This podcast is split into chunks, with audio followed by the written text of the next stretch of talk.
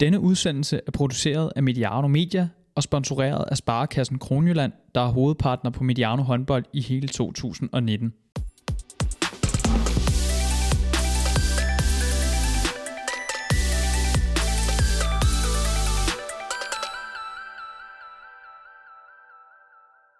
I 2015 hævede klubben sit seneste i alt 14 danske mesterskabstrofæer. I 2019 befandt selv samme klub sig i et drama mod TM Tønder om nedrykning til 1. division. I denne udsendelse skal vi tale om Danmarks mest vindende klub, KF Kolding, om fortid, nutid og fremtid. Mit navn er Emil Halkier. Velkommen til Mediano håndbold, og tak fordi du lytter med. Til at gøre mig og jeg lytter lidt klogere på KF Kolding, håndboldkæmpen i knæ, kan man vist godt sige, har jeg fået besøg af dig, Kim Mikkelsen, sportsjournalist for Jyske Vestkysten. Velkommen til, Kim. Tak skal du have. En øh, formiddag her på, på Trøjborg. Ja. Øh, kaffe og brunsviger. Det, det, kan, det kan kun gå galt. ja, det kan det. God gamle Trøjborg. Du har, øh, du har arbejdet ni år som journalist i Kolding med KF som hovedområde, og derfor tør jeg godt sige, at der, der er ikke mange, der er tættere på KF Kolding i den periode end dig. Øh, er det helt skævt ramt? Nej, det, det er nok meget rigtigt. Jeg har, da, jeg har da oplevet lidt af hvert, synes jeg, i den klub. Øh, både op- og nedture for dem.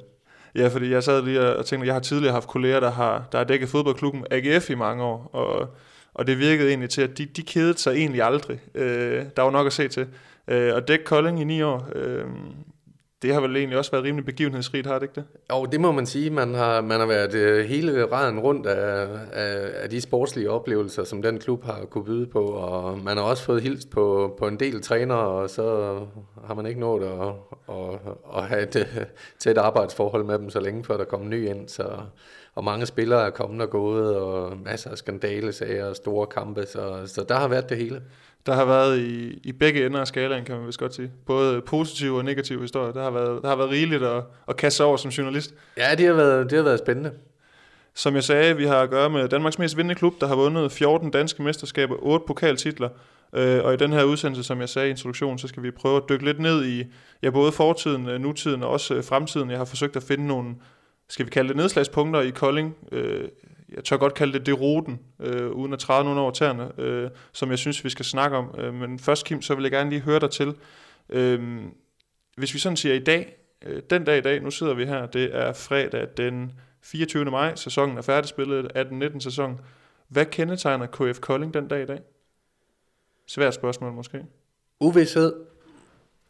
Øhm, det er jo en uge siden, de, de vandt den afgørende kamp over TM Tønder og, og undgik nedrykning. Øhm, så vi ved, at øh, de skal spille liga igen øh, næste sæson. Og vi ved, at Ulf Sivertsen, den gamle guldtræner, øh, kommer tilbage fra Sverige og skal være cheftræner. Øh, Øh, men der er, og vi ved nogle spillere, der kommer, kommer til her i, i sommerpausen, men, men jeg synes, det, det er meget uklart, hvordan holdet kommer til at fremstå sportsligt i næste sæson. Det er meget uklart, hvordan ledelsen ser ud. Øh, vi ved heller ikke, hvad der skal ske med Lars Rasmussen, som har været cheftræner de, de seneste måneder.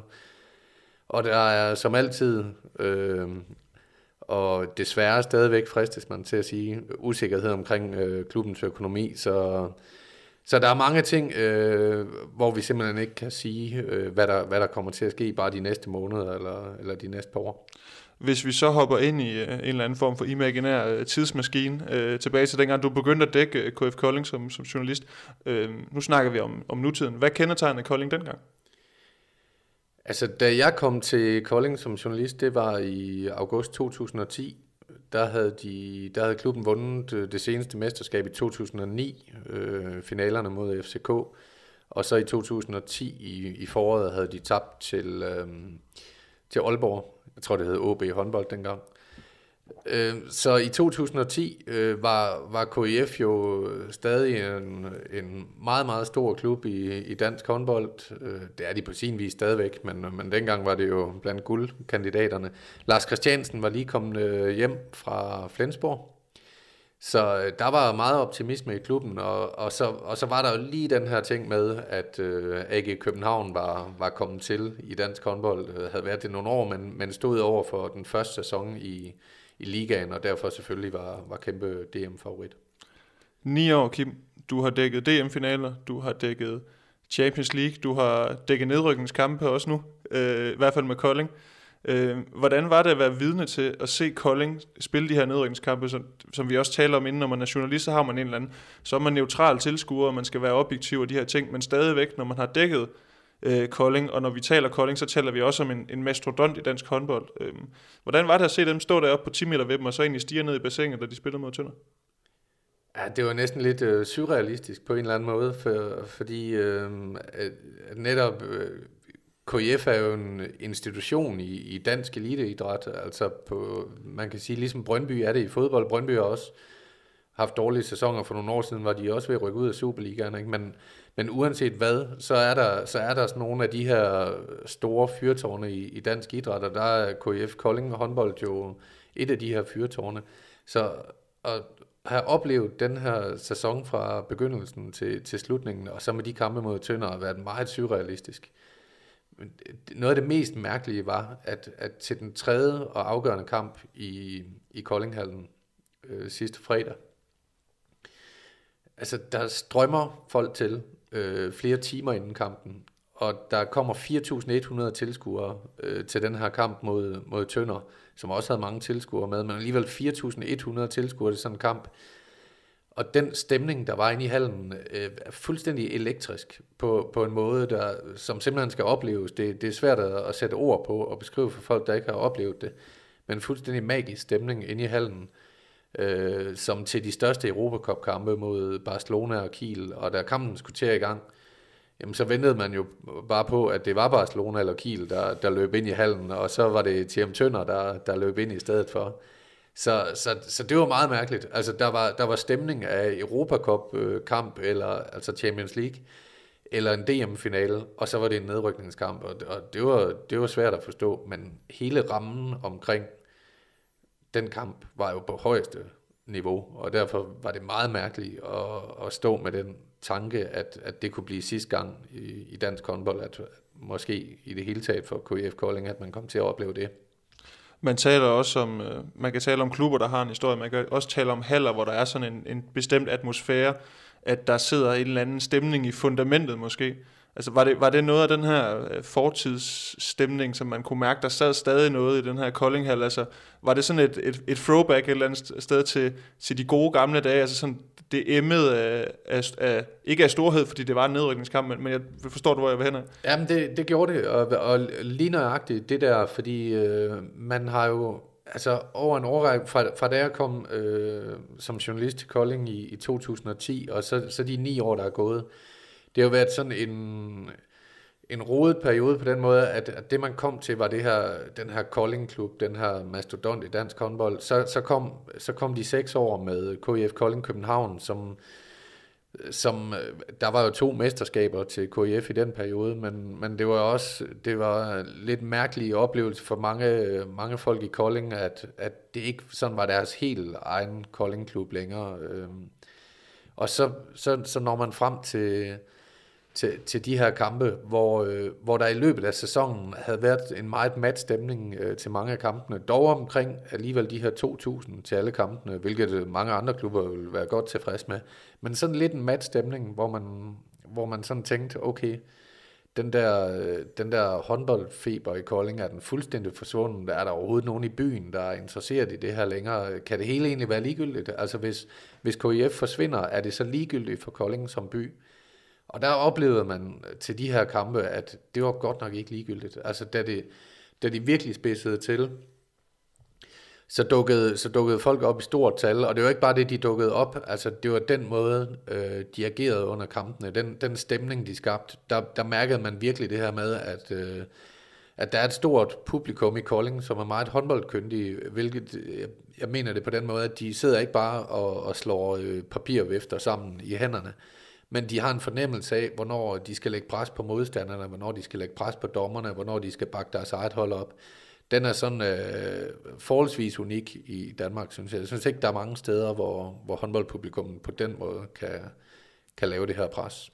Nu spurgte jeg, hvordan det var at, at ligesom sidde som, som journalist med en klub, man har dækket i mange år, og se den her kamp, hvor at de træder ud på den her 10 meter og kigger ned i et bassin, øh, kunne man også sætte det lidt mere skarpt op og så sige, at altså, under de her nedrykningskampe, der stod Kolding måske et eller andet sted og stiger ned i afgrunden. Er det for, er det for skarpt sat op, eller, eller hvad tænker du?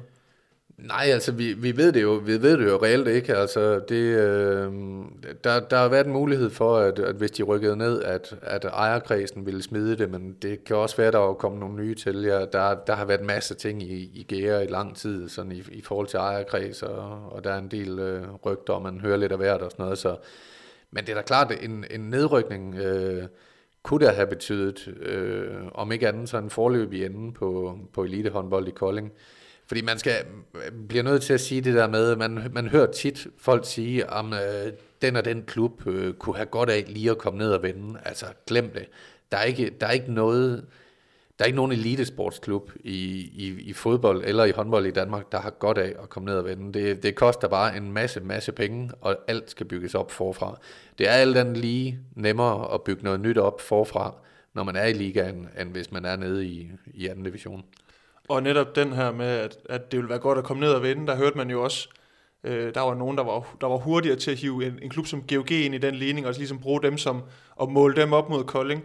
Øh, og der skal man vel også huske, og det er noget, vi også kommer til at tale om, at GOG er en klub, der er bygget op på eget talentarbejde, mm. og at der er et godt andet hold og sådan nogle ting. Det er ja. vel også derfor, at, at man ikke bare kan sige, at, at rykke Kolding et trin ned, det vil ikke være, det vil ikke være godt, fordi der er, der er ikke noget nedefra at bygge op med, ligesom på den måde, hvis du forstår, hvad jeg mener.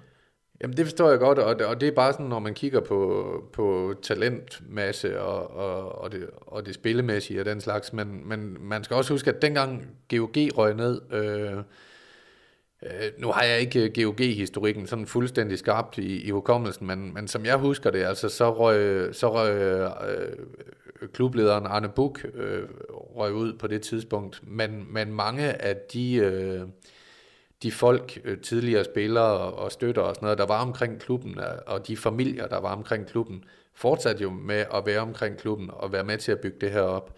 Og som det er i KIF Kolding i øjeblikket, der er mange af de folk, som har bygget klubben op, de er jo væk den dag i dag. Så, så hvis Kolding øh, røg ned og skulle bygges op igen, så ville det være med helt nye mennesker på alle poster, og, og, og ikke nogen historik at, at læne sig op af ikke nogen erfaring at, at læne sig op af, så, så det, det, øh, det ville have været helt anderledes end i GOG-tilfældet. Jeg synes sådan personligt, at man kan dele den her, nu kalder jeg det en Kolding de rute op i flere spor. Altså det er klart, der er et, et resultatmæssigt spor, øh, og det er jo det, der er tydeligt. Altså man ser, at, øh, at holdet ganske, ganske tydeligt altså falder i niveau. Øh, men når man taler Kolding, så taler man også, nu taler vi om det med hallen, øh, om identitet, om klubidentitet. Øhm, Kim, hvornår synes du, at, jeg tror godt, du ved, hvad jeg mener, når jeg siger klubidentitet og Kolding. Mm. Altså, hvornår synes du, at man begyndte at bevæge sig væk fra det, som egentlig gjorde Kolding til en stor klub? Rent identitetsmæssigt. Øh, jamen, der tror jeg, jeg vil nævne sådan noget som vinderkultur. Øh, og vinderkultur er ikke kun noget, der findes øh, på banen. Det er ikke kun noget, enkelte spillere har øh, og tager med sig, når de forsvinder. Det er også noget, der findes i organisation og i ungdomsafdelinger.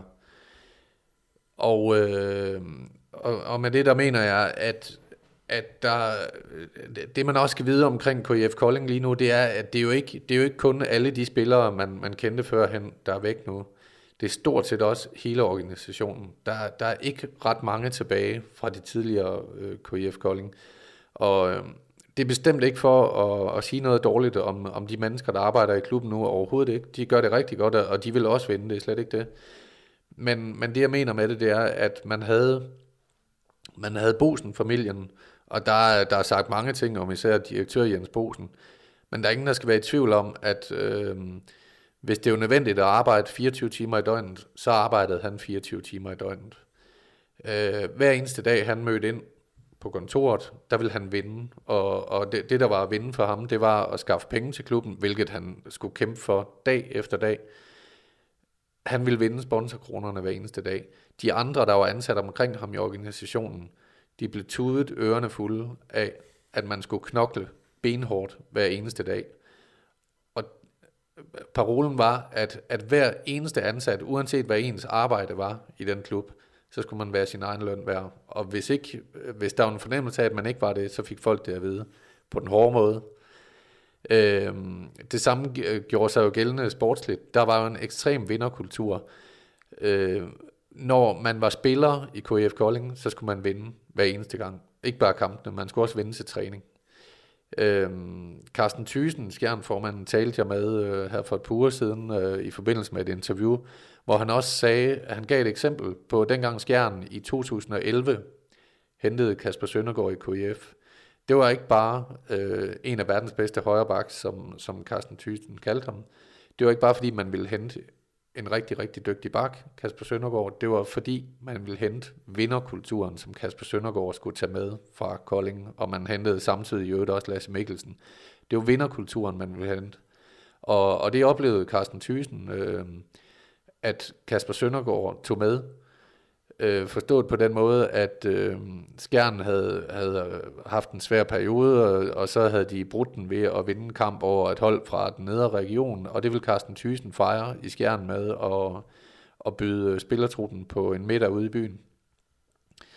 Og det fik, øh, det fik truppen, men Kasper Søndergaard kom, kom hen og, og påpegede over for Carsten Thyssen, at han synes det var forkert, at man fejrede, at man havde slået et hold, som man skulle slå man kunne fejre, når man havde vundet nogle trofæer. Og, og det var sådan, øh, for at tage en konkurrensbillede øh, øh, på det her med vinderkultur, det var, det var hans måde at se det på. Og ja, det bliver en, øh, det, jeg kunne snakke i timer om det Jamen der, det... Men, men, men, men jeg har jo også oplevet det selv, når jeg har overværet øh, KIF's træninger, altså øh, også i tiden med, med KIF Kolding København. Øh, en, en spiller som Kasper Witt, altså det var jo også det, var jo lige fra, hvordan man bandt sin snørebånd, og til hvordan man, man spillede under kampen. Ikke? Altså at se ham til træning. Nu, han stoppede karrieren for, hvad var det, to år siden, tror jeg. Øh, selv inden den sidste kamp, som han skulle spille, som var en eller anden udekamp i pokalturneringen mod et andet divisionshold. Jeg kan huske selv træningen inden da, var han fuldstændig op at køre. Råbte og skreg af sine holdkammerater, altså også øh, opmuntrende, altså skabte stemning og, og ville vinde til træning. Og gik op i den træning som om, at, at de skulle spille Champions League-finalen. Altså, og den tilgang til at være i en håndboldklub, den, den er blevet sværere at få øje på, end den var dengang. Det her brud med, med vinderkulturen, altså kan man, kan man, det kan man måske ikke, måske kan man, kan man stikke en finger i jorden og sige, det her, hvor at Kolding forlader den, som, altså den her identitet, du taler, den her måde at gå til tingene på. Altså kan man stikke en finger i jorden og sige, det er her, hvor det vender, altså sådan rent vinderkulturmæssigt, nu taler vi organisationsmæssigt, nu taler vi på banen, altså kan man, kan man tale om, at det, det er sådan, det er sådan her, det, det vender for Kolding i forhold til den del? Nej, jeg synes, jeg synes det er noget, der kommer snigende, øh, men, men det er jo klart, at, at øh, Altså da KF bliver til KF Kolding København i 2012, og får de her spillere som øh, Kasper Witt, Lars Jørgensen, Joachim Bolsten, Kim Andersen ind i truppen, det er jo, det er jo nogle helt ekstremt store stjernenavne, som, som virkelig har prøvet at vinde, og, og bare vil blive ved med at vinde. Øh, og det, det, der vinder KF så det danske mesterskab i 14 og 15. Øh, på det tidspunkt, har KIF nogle vanvittigt gode sæsoner. Altså, der, der er endda nogen, der, der, der hævder, at, øh, at det hold, de har på det tidspunkt, er bedre end AG Københavns hold, øh, som var i, var i Final Four i, i Champions League i, i 2012. Men, øh, men, men da man så i den her KF Kolding København ære øh, øh, vil, vil ændre strategi i klubben og, og køre en spansk stil og hente en spansk træner og nogle øh, spanske spillere en brasiliansk spiller. Øh, der, der er det som om, at tingene begynder at ændre sig lidt i klubben. Øh, og der begynder tingene måske allerede at skride lidt der. Og, og det er jo ikke for, jeg skal jo ikke sidde her og hænge, hænge øh, hverken en spansk træner eller nogle spanske spillere ud, fordi øh, det, det, det er de som sådan ikke fortjent, men, men det, det bliver bare lidt en mudret trup på det tidspunkt. Øh, jeg, jeg tror, hvis man skulle have haft succes med at ændre til en spansk øh, stil og en spansk kultur, så skulle man måske have lavet et clean cut og gjort det i forbindelse med, at, at folk som øh, Kasper Witt og Lars Jørgensen stoppede karrieren, og, og måske også Bo Spillerberg øh, var taget til udlandet, hvis han var taget til udlandet der, ikke? Fordi det, det blev et mudret billede, hvor, hvor lige pludselig så skulle Kasper Witt og Lars Jørgensen øh, acceptere, at, at man skulle øh, køre et forsvar på en anden måde, end, end de har været vant til i stort set hele deres karriere, ikke? Og, og Bo Spillerberg og, og Lukas Karlsson sådan set også ryger, ryger bare sådan øh, ryger bare ud. Altså de, de, de, de, er, ikke, øh, de er ikke højt øh, værdsat af, af træneren, og og, og der begynder tingene jo at skride, altså, fordi det kan du ikke, øh, det, er jo, det er jo kulturbærer i KIF, som bare ligesom bliver tilsidesat på det tidspunkt. Der begynder tingene at skride, synes jeg. Og også for lige at sætte tingene i perspektiv, nu taler vi den her den seneste stor, storhedstid, øh, og vi taler også om en, en situation i dag, hvor at, at budgettet er jo lidt andet, altså, øh, man, som jeg også læste, du har skrevet, at altså, spillerbudgettet er halveret i forhold til dengang, da Kolding i, i 14 og 15 bliver danske mester. Øh, så, så det er selvfølgelig også en del af forklaringen på, hvorfor situationen er, som den er nu, altså rent kvalitetsmæssigt, når vi taler håndboldspillere. Øh, men, men, men der er jo også noget i forhold til, til kontinuitet. Altså det er jo også noget af det, som vi skal ikke snakke lang tid, før vi lige begynder at tale om, så var der ham, og så kom der den træner, og så prøvede man det her.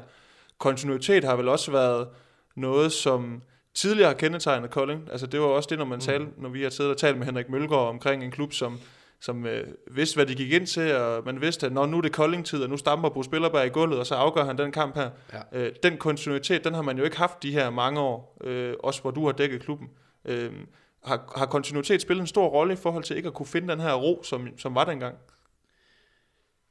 Ja, det tror jeg. Altså, det, det er jo klart, at hvis, hvis, man, hvis man kigger på, på en spiller som Bo Spillerberg, nu er det også ekstremt, fordi han var der i så mange sæsoner, men, men han kom jo til klubben i 2002, og, og det er jo klart, at jamen, så er han der sammen med nogle andre, og så, når, når så nogle af, af profilerne der forsvinder, jamen, så, så er andre rykket op i hierarkiet, og, og hele tiden det her med at at holde fødekæden løbende og, og, og have nogen, der udvikler sig til profiler, samtidig med, at du har nogle profiler, der også har været der tidligere.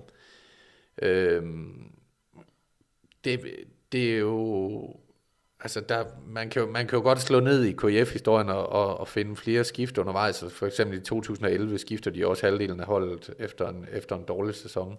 Men, øhm, men det er jo klart, at hvis, hvis, man, hvis man peger på en spiller som, som Bo Spillerberg, som har været en helt central figur øh, gennem to årtier i, i KIF, så, øh, så kan man sige, da, da, da den spanske træner kommer til, Carlos Ortega, øh, og ikke øh, finder, at Bo Spillerberg er den vigtigste spiller på, på holdet længere, jamen så, så begynder der at være noget opbrud der. Øh, da den periode slutter, jamen, så er Bo Spillerberg jo igen den vigtigste figur i, i KIF, og, og, og det var han jo ind til sidste sommer, hvor, hvor han tog til Schweiz. Men, men han, han har jo også... Øh, han har, han har jo på mange måder været, været en lederskikkelse, som andre også har kunne læne sig op af, når de kom til klubben. Altså, så har man jo bare skulle kigge på ham, når det snappede til dem. Hvad skal man så gøre? Ikke?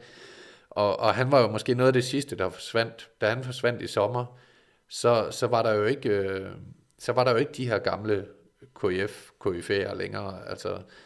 Så det gør det det er jo ikke bare det er jo ikke bare et fald i, i kvalitet i toppen. Det er jo også et, et fald i kvalitet hos de unge spillere fordi de unge spillere har ikke længere Bo Spillerberg eller Kasper Witt eller eller hvem det nu har været før i tiden. De, de har ikke længere dem her at læne sig op af. Øh, så er der så er der andre øh, der tager over som ledere men men der er jo ikke der er jo ikke nogen i truppen nu, som, som har den markante rolle i, i klubben og, og den erfaring, som sådan en som Bo Spillerberg har haft. Ja, fordi det, der skete i sommer, det var jo, at øh, 6 DM-guld, 3 DM-sølv og fire pokaltitler forlod Kolding øh, og rejste til Schweiz, som du siger, og blev øh, spil, spillende træner nede i Otmar St. Gallen, hvis jeg ikke husker helt forkert. Mm. Øhm, og du har også været lidt inde på det, men, men hvad, altså, hvis vi sådan skal tale lidt mere om, hvad, hvad skete der med KIF Kolding? Da Bo Spillerberg han ligesom øh, går ud af døren dernede i Kolding, han, altså hvad er det han, hvad, hvor, hvor efterlod det Kolding i forhold til, nu taler vi, nu har vi talt lidt øh, sådan rent træningsmæssigt øh, i forhold til nogle kvalitet og sådan nogle ting, der var ingen tvivl om, at, at Bo Spillerberg har haft niveauet og også har det nu til at kunne spille i den danske liga, men alle de her udenomsting, hvad, er det, hvad var det, der forlod Kolding der? Jamen, altså det var jo Altså man kan sige, det var jo klubbens største navn, der forlod banen. Men han forlod også klubben. Uh, han forlod øh, fansene, kan man sige. Det, det var, var jo en, altså der, der skal ikke være nogen tvivl om, at, at i, også i den tid, hvor, hvor KIF var KIF Kolding København, og, og med Kim Andersen, for eksempel, for bare at nævne en, og Kasper Witt og Bolsen og dem her. Altså i Kolding har Bo Spillerberg altid været den største. Og i Kolding, der er Bo Spillerberg ikke københavner. Der er han, der er han koldingenser. Så, så, så han, på den måde forlod han fansene. Altså fansene mistede deres største figur. Holdet mistede sin bedste spiller. Øh, klubben mistede bindeledet mellem truppen og ledelsen. Og, øh, og, og så er der en anden ting, som man nogle gange glemmer også, fordi man, man sidder og kigger på det spillemæssige. Men Lasse Bosen var jo også i klubben indtil i sommer. Øh, og Lasse Bosen øh, er jo søn af den mangeårige direktør Jens Bosen, som også forlod klubben. Så det har jo været, øh, det har jo været bærende figurer i ledelsen, og på banen, der forlod klubben samtidig. Og, og, og mist nogle, nogle øh, topfolk på den måde, på én gang, det, det vil være hårdt for alle klubber. Men KF var bare i en situation, hvor der ikke stod en anden klar til at overtage den rolle. Altså man har jo ikke, man har ikke haft en leder på banen i samme målestok, som man havde med Bo Spillerberg.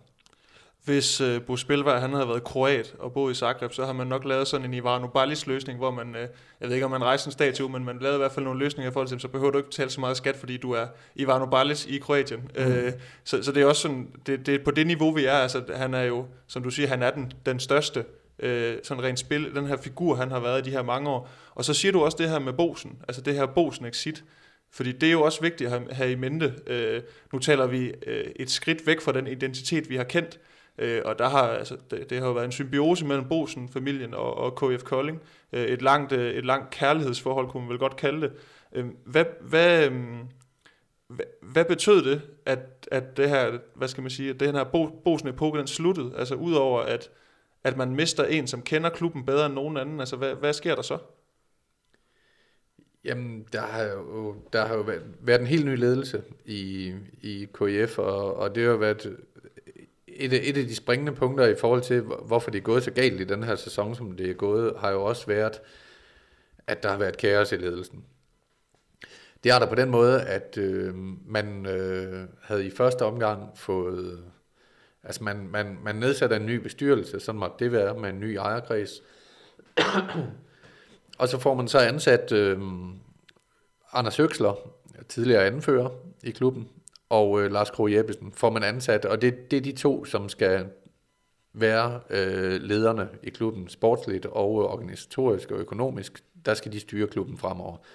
Og øh, da de kommer tilbage fra ferie, tror jeg, de når at, at være på kontoret i en måned eller noget af den stil, og så siger de op så siger de stop, fordi at der er, der er ikke orden i tingene, øh, der, er, der er stadig ubetalte regninger, og, og det, det er stadig lidt uvist, hvad, hvad der lige præcis er sket, men, men de, de kunne i hvert fald godt se, at det her kan ikke lade sig gøre, og, og, og det stopper ganske kort. Og, og det havde jo ellers været to figurer, som og det er jo faktisk også to sjællændere, men, men igen i, i Kolding, de bor begge to i Kolding, og i Kolding øh, anses de også som, som KF, og især Anders Høgsler i hvert fald.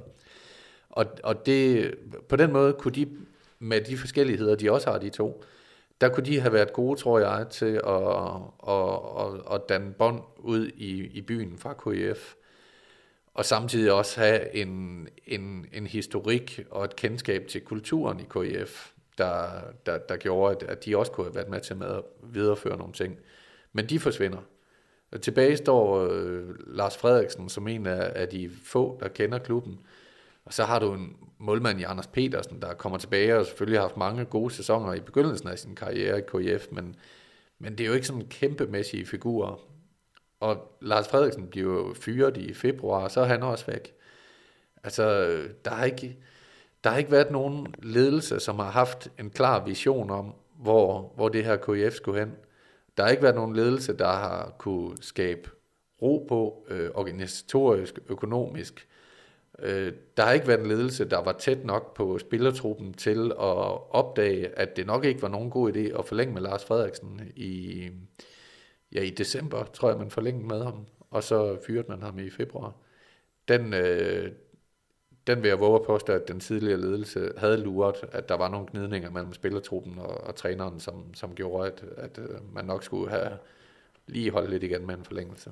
Ja, og det er jo, det er jo også den, øh, hvad skal man sige, det er jo også en, en afstand, man ligesom har, har talt om, som der var mellem, mellem ledelse og, og spillertrup, øh, og også noget som, som, hvad skal man sige, som, som, som også lugtede lidt af, at man, man har haft en organisation, som ikke har fingeren på pulsen i forhold til, hvad der, er gået, hvad der foregår helt nede i mulden.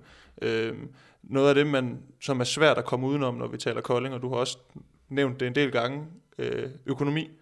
Det, ja. er, det har været et, skal vi kalde det et tilbagevendende tema. Du har øh, også fået lov til i din tid som journalist at skulle sidde og, og tælle millioner, fordi det er jo, det, det er jo den, øh, den størrelsesorden, vi ligesom har været i. Ja. Øh, og man taler jo også om en, en klub, som på bagkant af de her nedrykningskampe lige nu, øh, står med en gæld, hører man. Øh, og, og klubben bruger stadigvæk flere penge, end den tjener. Ikke? Altså det, det, kan man sige noget om, hvor uholdbart et fundament, som Kolding står på i dag, eller sådan på nuværende tidspunkt? Jamen, det er jo meget uholdbart i og med, at, at man ikke øh, har skaffet øh, de store sponsorer, som man skulle skaffe. Og igen, der skal man huske på, at øh, øh, ledelsen forsvandt efter en måned i, i sommer, øh, den organisatoriske ledelse. Og så fik man øh, en, øh, en øh, pæn øh, ældre mand, en tidligere spiller, øh, Teddy Thy Hedegaard. Han, han var jo egentlig bare flink og rar at gå ind og, og hjælpe klubben, som, som han nu kunne. Man kørte faktisk et halvt år uden reel direktør, inden øh, Christian Philip blev ansat 1. februar. Øh, så man, så man, har ikke, man har ikke haft folk til at, at skaffe de her sponsorer, og da, da Christian Philip kom til som direktør 1. februar, der, der startede man med at fyre en træner. Det var selvfølgelig ikke øh, lige hans idé, fordi han lige var tiltrådt, men, øh, men der, der kom der en trænerfyring, og så kom den her nedrykningsfare. Og så har direktøren jo hele tiden meldt ud, jamen vi kan ikke, øh, vi kan ikke lukke sponsorater, fordi sponsorerne ved ikke, om vi er i liga eller første division, og hvilket setup det skal være. Og det har også været en, en reel ting at dække det ind under. Så det er først nu, at man kan sige, nu skal han ud og bevise, hvad han kan. Og man har ansat en salgschef, der hedder Michael Madsen, med en fortid øh, i Sønderjyske og FC Midtjylland, øh, Superliga-klubberne. Så han skal jo også vise, hvad han kan. Det, det er nu, klubben skal smede og få solgt de her sponsorater. Og det skal gå meget, meget hurtigt, for man skal til at tjene nogle penge. For ellers er det jo helt uholdbart. Man kan ikke blive ved med at og, og bare leve på, på lånte penge, eller, eller nye kapitaltilførsler mod øh, afgivelse af aktier. Altså man skal, man skal have nogle sponsorater, ellers så fungerer det jo ikke. Det siger sig selv. Det er sjældent, at spillere sådan, øh, stiller sig op og direkte fortæller om uro i løbet af en sæson. Øh, og spillerne har heller ikke i den her sæson sådan talt så meget, i hvert fald til, til spalterne omkring, øh, hvordan det har været at være spiller i, i Kolding. Men sådan de, de træninger, mange træninger, du har overvejet, sådan den tid, du har tilbragt tæt på klubben i den her sæson, øh, har du kunne mærke, at den her palaver og støj, der er jo er i baggrunden i Kolding, altså har man kunne mærke det på spillertruppen, at det er sgu lidt, uh, undskyld, undskyld mit franske, det, det er lidt uroligt, det er lidt vaklende, og uh, den her, uh, skal vi kalde det, fremtiden er også lidt uvis. Ja, der har jo ikke, der har jo ikke været super godt humør, og, og det er jo, det vil der nok aldrig være i en klub, som, som kæmper mod nedrykningen, men, men man har da godt kunne mærke, at, øh, at øh, tingene ikke har været, som de skulle være, og der er også, øh, der er også kommet nogle små pip her og der, øh, om, om noget utilfredshed. Og der er i hvert fald ingen tvivl om, at, at, at de spillere og de trænere, der har været i den her klub, har ikke haft forudsætningerne for kun at tænke på at redde det her hold fra nedrykning. Og øh, altså, de har virkelig været slidt ned. Altså, øh, vi taler om en meget smal spillertrup, som for en stor dels vedkommende har øh, spillet kampe med, med skader, Øh, det er jo ikke så usædvanligt i håndbold, at, at man kan spille med en skade, men normalt vil man nok gøre det, hvis det var en DM-finale, øh, eller, eller noget i den stil. Øh, men der er altså nogen, der har bidt tænderne sammen og, og gjort mere, synes jeg, end hvad man egentlig kan forlange af dem. Og det har de gjort for at redde deres egen arbejdsplads fra at, at rykke ned. Øh, men, men der er blevet bidt nogle tænder sammen. Og, og når man dertil lægger, at, at der har været uro øh, med ledelsen, og, og, og der har også været en vis utilfredshed i, i spillertruppen med ledelsen, så, så er det jo op ad bakke. Og jeg, jeg synes, man skal huske på,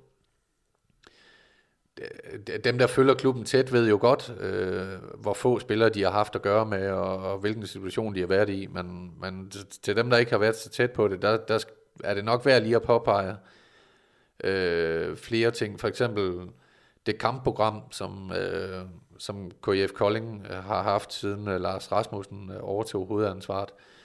Der var, en kamp, der var en hjemmekamp mod Mors Thy, som selvfølgelig skulle vindes, men ellers har det været nogle meget vanskelige kampe, de fleste af dem. Øh, Øh, læg dertil, at man dårligt har kunne gennemføre fornuftige træninger. Altså de træninger, jeg har været til, og det har været til mange, det har i hvert fald været til en om ugen, hvor jeg har været over at tjekke, øh, hvordan status lige var.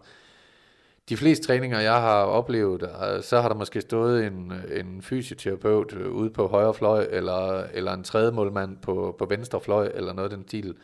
Så er der kommet nogle, øh, nogle spillere forbi og har hjulpet til til træningen, bare for at man har kunne gennemføre noget, der minder om en træning. Øh, det, og jeg har set en, en, en Lars Rasmussen, en træner, der, der, der møder frem med, med en velforberedt træning, hvor, hvor der så kommer, kommer en spillertruppe gående, hvor, hvor halvdelen måske ikke rigtig er i stand til at træne alligevel, og så kan han kaste de papirer op i, op i luften og, og prøve at gennemføre en træning på nogle andre vilkår. Altså, det, det er vanskeligt for et hvert hold.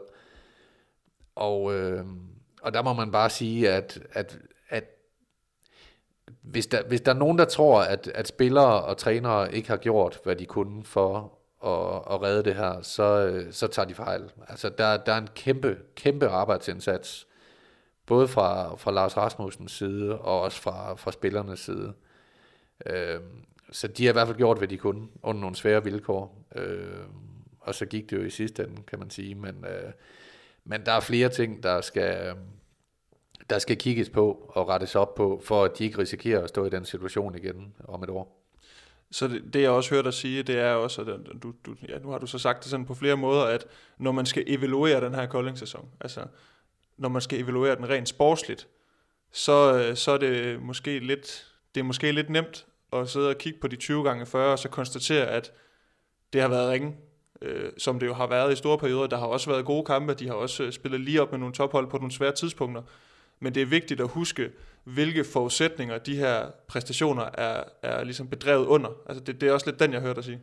Ja, det er det. Øh, og stadigvæk, stadigvæk øh, så, så skal vi også huske på, at, at selvfølgelig er, det, er der stadigvæk bedre forudsætninger for, at, at KF Kolding kan overleve i ligaen, end, end Lemvi kan. For eksempel Lemvi, der jo, der jo slog dem i den, i den sidste kamp i, i nedrykningsgruppespillet, og derfor slap for de her kampe mod Tønder. Men når det er sagt, så, så er der også en grund til, at det, det er endt, hvor det er endt. Altså, og, og på samme måde, som, som man skal forvente af professionelle håndboldspillere, at de lever deres liv efter at præstere bedst muligt til træning og, og til kamp. På samme måde, som man skal stille krav til dem, så, øh, så må man også stille krav til en klub om, at den så skaber de forudsætninger, der gør, at spillerne har ro til at koncentrere sig om at spille håndbold til træning og til kamp. Og det synes jeg ikke har været tilfældet i, i KF Kolding i den her sæson. Vi har kredset lidt omkring den her øh, KF Kolding København konstellation et par gange i løbet af vores snak, Kim, og jeg kunne godt tænke mig lige sådan, hvis vi går tilbage til, til 2012, øh, sensommeren, hvor der ligesom sker noget, som, øh, skal vi sige, der var mange, der opfattede det sådan lidt småkontroversielt, at man øh, lavede, øh, øh nu bliver det måske lidt kægt, men øh, hele Danmarks håndboldhold lugtede jo lidt af, når man hed Kolding København.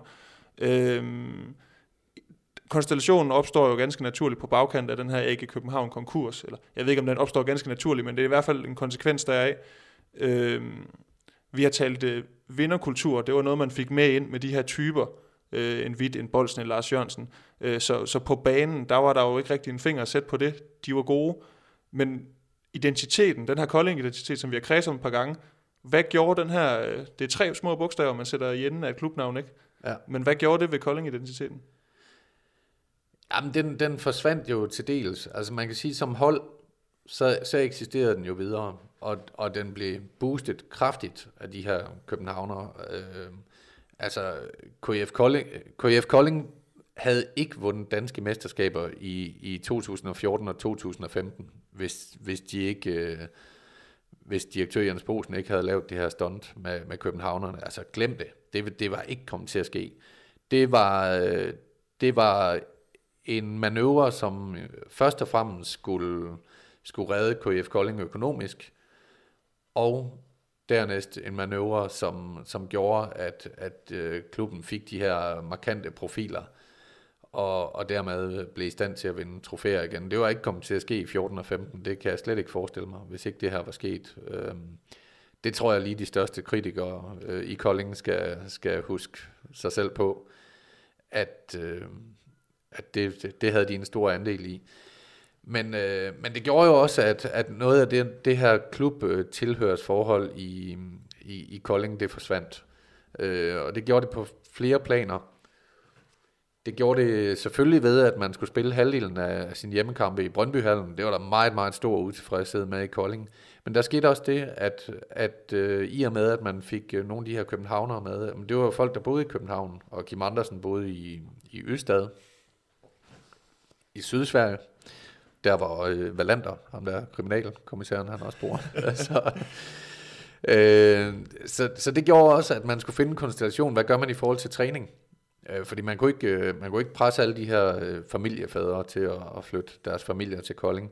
Så man begyndte at træne i Ullerslev øh, på Østfyn over i nærheden af Nyborg. Så har man jo ligesom pladen fuld i forhold til at være hele Danmarks håndboldhold, kan man sige. Ja, det har man, bortset fra, at, at det blev ikke rigtig opdaget uden for hallerne, tror jeg. Men, øh, men, men det betød jo også, at det her med, at, at folk i Kolding lige kunne gå forbi træningen øh, og, og se holdet træne, om den mulighed forsvandt. Det der med, at, at unge sp- unge spillere øh, og, og børn i, i Kolding øh, kunne møde stjernerne ude i kafeteriet, ude i Koldinghallen, jamen den var, jo, den var jo også væk på den måde. Øh, man trænede dog stadigvæk noget i Kolding, men når det var fælles træninger, så var man i, i Ullerslev. Og, og det betød jo noget. Altså der, der forsvandt noget, noget klubidentitet. Og, og der opstod også en splittelse i forhold til, til publikum, for man fik jo en masse nye fans. Øh, man skal huske på, at i de første sæsoner var der jo mellem 4.000 og, og også ofte udsolgt 5.000 i Brøndbyhallen, selv hvis de spillede mod Mors Thy. Det var ekstremt, men, men det jeg oplevede ved at følge alle de kampe i det år, det, det var, at hvis man siger det lidt sort-hvid, så, så kom tilskuerne i Kolding, de kom for at se håndbold, og tilskuerne i Brøndbyhallen, de kom for at få et show. Tilskuerne i Brøndbyhallen, de ville se Joachim Bolsen, og anede ikke, hvem for eksempel Boris Snukkel var, som på det tidspunkt var klubrekordholder i, i KIF. Og i Kolding, der synes de, Boris Nukkel og Bo Spillerberg var langt større stjerner end Joachim Poulsen. Så, så der opstod også sådan en, en publikumsplittelse på den front. Så det blev, det blev en todelt klub, og det var en mærkelig konstruktion, og den er der, den er der mange, der har sagt øh, mange grimme ting om, og der er også mange, der har kritiseret den, og også med rette. Men igen vil jeg også bare lige påpege, at øh, to væsentlige ting. For eksempel, at jeg tror, at KF Kolding på det tidspunkt blev reddet økonomisk fra konkurs, og dernæst også, at man lige hæver nogle trofæer ind i skabet, som, som ikke var kommet ellers. Det er klart, som du siger, at man redder, eller det er med til at redde KF Kolding økonomisk. Men, men da man laver den her konstellation, øh, er, det så, øh, er det så ikke lidt mere at tisse i bukserne for at holde varme, end det er en, en langsigtet plan? Altså, er det, lugtede det ikke, lugtede, har det ikke lugtet mere af, at, at det skulle være den her redning, og at man gerne vil holde sig på toppen, end at det var en, en 10-årsplan, at uh, det var 10 år ude i fremtiden, det skulle hedde Kolding København? Jo, det er, det er det, der står tilbage som resultatet af det. Jeg, jeg er ret sikker på, at, øh, at Jens Bosen, direktøren og den øvrige ledelse, havde meget, meget store visioner om noget, der også skulle køre videre end det. Og jeg tror også, at øh, jeg tror bestemt, at idéerne lå på, på skitseplanen, og jeg tror også, hvis den økonomiske opbakning i København havde været det, som, som øh, KF-ledelsen var blevet lovet, så tror jeg også, at man kunne have set noget, der ville minde om øh, AG København, og, og man ville have set et, et, et KIF-hold, der, der måske også øh, nogle år frem i tiden kunne være, kunne være nået frem til, til Final Four, som det skete for AG København. Men det gik jo ikke sådan, øh, og det var der flere årsager til. For det første så øh, den lovede økonomi fulgte ikke med, og øh, dernæst så havde man også en udløbsdato på nogle af de her store navne. Øh, Kim Andersen fik nogle skadesproblemer, øh, spillede i, i øvrigt noget af det mest fantastiske håndbold, vi har set i den danske liga, om, om ikke det bedste nogensinde. Men han, han havde også nogle skadesproblemer undervejs. Og så var der en udløbsdato på, på Joachim Bolsen, der indstillede sin karriere, og Lars Jørgensen og, og Kasper Witt øh, blev også, øh, kom også øh, op i årene. De stoppede. Og, og så var det ligesom om, at den sportslige idé med det her med at have København som en del af det, den, den døde lidt med, at man ikke havde Bolsen, Lars Jørgensen, Kasper Witt længere, de, dem der var store navne derovre. Øh, skulle det have kørt videre på det format, jamen, så skulle man jo have haft nogle store navne, som, nogle store danske navne, som, som var billetsælger, altså så skulle det jo have været, kunne man lokke Mikkel Hansen hjem, det var nok tvivlsomt, men, og det var nok også tvivlsomt med Niklas Landin for eksempel, men, men, men man kunne også man kunne nævne en som Jesper Nødesbo, som jo er et kæmpe navn i, i, i danske håndboldtilskuers øh, Øh, øh, bevidsthed. Det kan godt være, når man laver, når man laver et, øh, et håndboldmuseum over, hvem har været de, de fem bedste spillere i, i dansk håndboldhistorie, så kan det godt være, at Jesper Nødesbo ikke er blandt dem, men jeg tror, hvis du spørger håndboldfans, hvem er de fem største, så er jeg helt sikker på, at Jesper Nødesbo vil blive nævnt blandt dem. Han er mega populær. Så man har brug for nogle af de der billetsælgere, og det, det fik man ikke. Og så er man tilbage ved, at, at det er de gamle koldingdrenge, som Bruce Spillerberg, der også skulle sælge billetterne i, i Brøndbyhallen, og der begyndte det altså at gå lidt ned ad bakke. Øh, så økonomien blev ikke, hvad man havde regnet med, og, og sportsligt begyndte det også at fise lidt ud. Og så skulle man nok have trukket stikket, eller det burde man helt klart i min optik have, have trukket stikket til København et par år, før man gjorde. For lige at gribe den med, med nødspo, så mener jeg at kunne huske, at da han bliver præsenteret i Bjergbro Silkeborg, der går deres hjemmeside faktisk ned. Altså ja. for, også for ja. at sætte tingene i perspektiv i forhold til, som du siger, det kan godt være, hvis du skulle lave en liste over de, de fem bedste øh, gennem tiden. Nu kan vi skæve lidt op til venstre, så ligger der håndboldens legender for Thomas Ladegaard. Der er jo også sådan en liste over dem, man husker. Øh, så kan det godt være, at han ikke er på den, men som du siger, et kæmpe navn, og også i Kolding et ja. kæmpe navn. Altså det var, ja, ja det var jo en spiller, som hvis man slukker lyset, så ham og, ham og Bo Spillerberg, de skulle nok finde hinanden alligevel. Altså det var der ingen tvivl om. Ja, og det, og det var jo også, øh, det var også en kæmpe drøm, for det kunne man godt mærke i Kolding, at det var en kæmpe drøm for, for håndboldpublikum der, at når han skulle hjem fra Barcelona, så skulle han til KIF, og, øhm, og, og så skulle det genskabes, det her med, med Bo Spillerberg og Jesper Nødesbo. Ikke? Og han var der jo faktisk kun i tre sæsoner dengang, men hans navn fylder utrolig meget i Kolding også i, i folks bevidsthed. Og øh, vi får ham nok ikke til at sige det, fordi han spiller i BSV, men, men jeg tror også, at, at jeg, tror, jeg tror gerne, at han ville have været tilbage til, til et KF-hold, der, der lå i toppen af, af dansk håndbold, men, øh, men ja, det, det var jo ikke muligt, da, da han skulle hjem fra Barcelona, der så verden øh, anderledes ud i Kolding, så, så det kom ikke til at ske. Så var der også nogle, øh, nogle midtjyder, der bejlede lidt nede i Herningområdet, hvis jeg ikke husker helt forkert. Ja. Øh, du sagde det her med, at optimalt set, eller du kunne måske have, have ønsket sig, at man havde trukket stikket lidt tidligere på den her København-konstellation. Gjorde det også, at at der kom et eller andet økonomisk efterslæb, som, som lammede klubben nogle år øh, i forhold til altså, den her økonomi, som, som stadigvæk øh, ser skidt ud og har set skidt ud i mange år. Så var der, var der sådan et efterslæb på den her øh, Københavner-romance? Altså det var jo også, altså der, der kom jo nogle penge ind den vej, men, men udgifterne steg jo også markant ved, at man skulle være to steder. Øh, der var også transportudgifter og spillere, der skulle til og fra træning. Ikke? Så, så øh, Ja, der kom et økonomisk efterslæb. Grunden til, at det kørte så længe, øh, det, det tror jeg ikke, der er så mange, der ved, men det, men det skal man også lige øh, have med i ligningen, og det er, at, øh, at der var sponsorater. Øh, de store sponsorater var, var hængt op på, at øh, KIF skulle spille begge steder. Og så hvis man havde kortet det på det tidspunkt, så, så man jo også begået kontraktbrud mod nogle af, af de største sponsorer, og dermed kunne miste dem. Så det skal man også lige have med i, i ligningen i hvert fald, men men rent sportsligt, der, øh, der, der fæs det ud omkring øh, 2016. Øh, og der kommer også den her spanske ære, man, og der skal man huske det her forskellen, som jeg også har været inde på tidligere med, med håndboldpublikum i Kolding og i Brøndbyhallen. Altså i Brøndbyhallen, der, var, der Kim Andersen spillede gude håndbold derovre. Der er ikke ret mange, der vidste, hvem han var. Altså, han, han, han, da han kom til klubben, var han jo en af verdens bedste håndboldspillere. I Brøndbyhallen, der vidste de, hvem Joachim Bolsen og Kasper Witt og Lars Jørgensen var. Og selvfølgelig også nogle øh, der selvfølgelig vidste de, hvem han var. Men, men de store danske navne var større navne end Kim Andersen. Og de store danske navne har jo også haft en stor stemme i klubben, er sådan indtrykket, øh, som jeg også har sagt til dig så, at skulle sidde og forberede sig på en udsendelse om Kolding. Det er, det er svært, fordi der er, der er mange nedslagspunkter, og du har, du har selv siddet og og nu igen ikke, nu skal jeg til at lave en, øh, en Kolding-historie igen, og nogle gange, ja. øh, det har også haft et skær af at være nogle knap så, en, så spændende ting, altså en ren øh, øh, for dansk håndbold, kan man sige. Mm. Øh, der er jo blandt andet her i 2013, da man har en Peter Bredstof Larsen som træner, som jo, øh, jeg ved ikke, om man skal kalde det et spilleroprør, øh, men der er i hvert fald nogle, øh, nogle store profiler, nogle af dem, vi har nævnt her, som måske ikke var enige med, med ham om, hvordan tingene skulle foregå.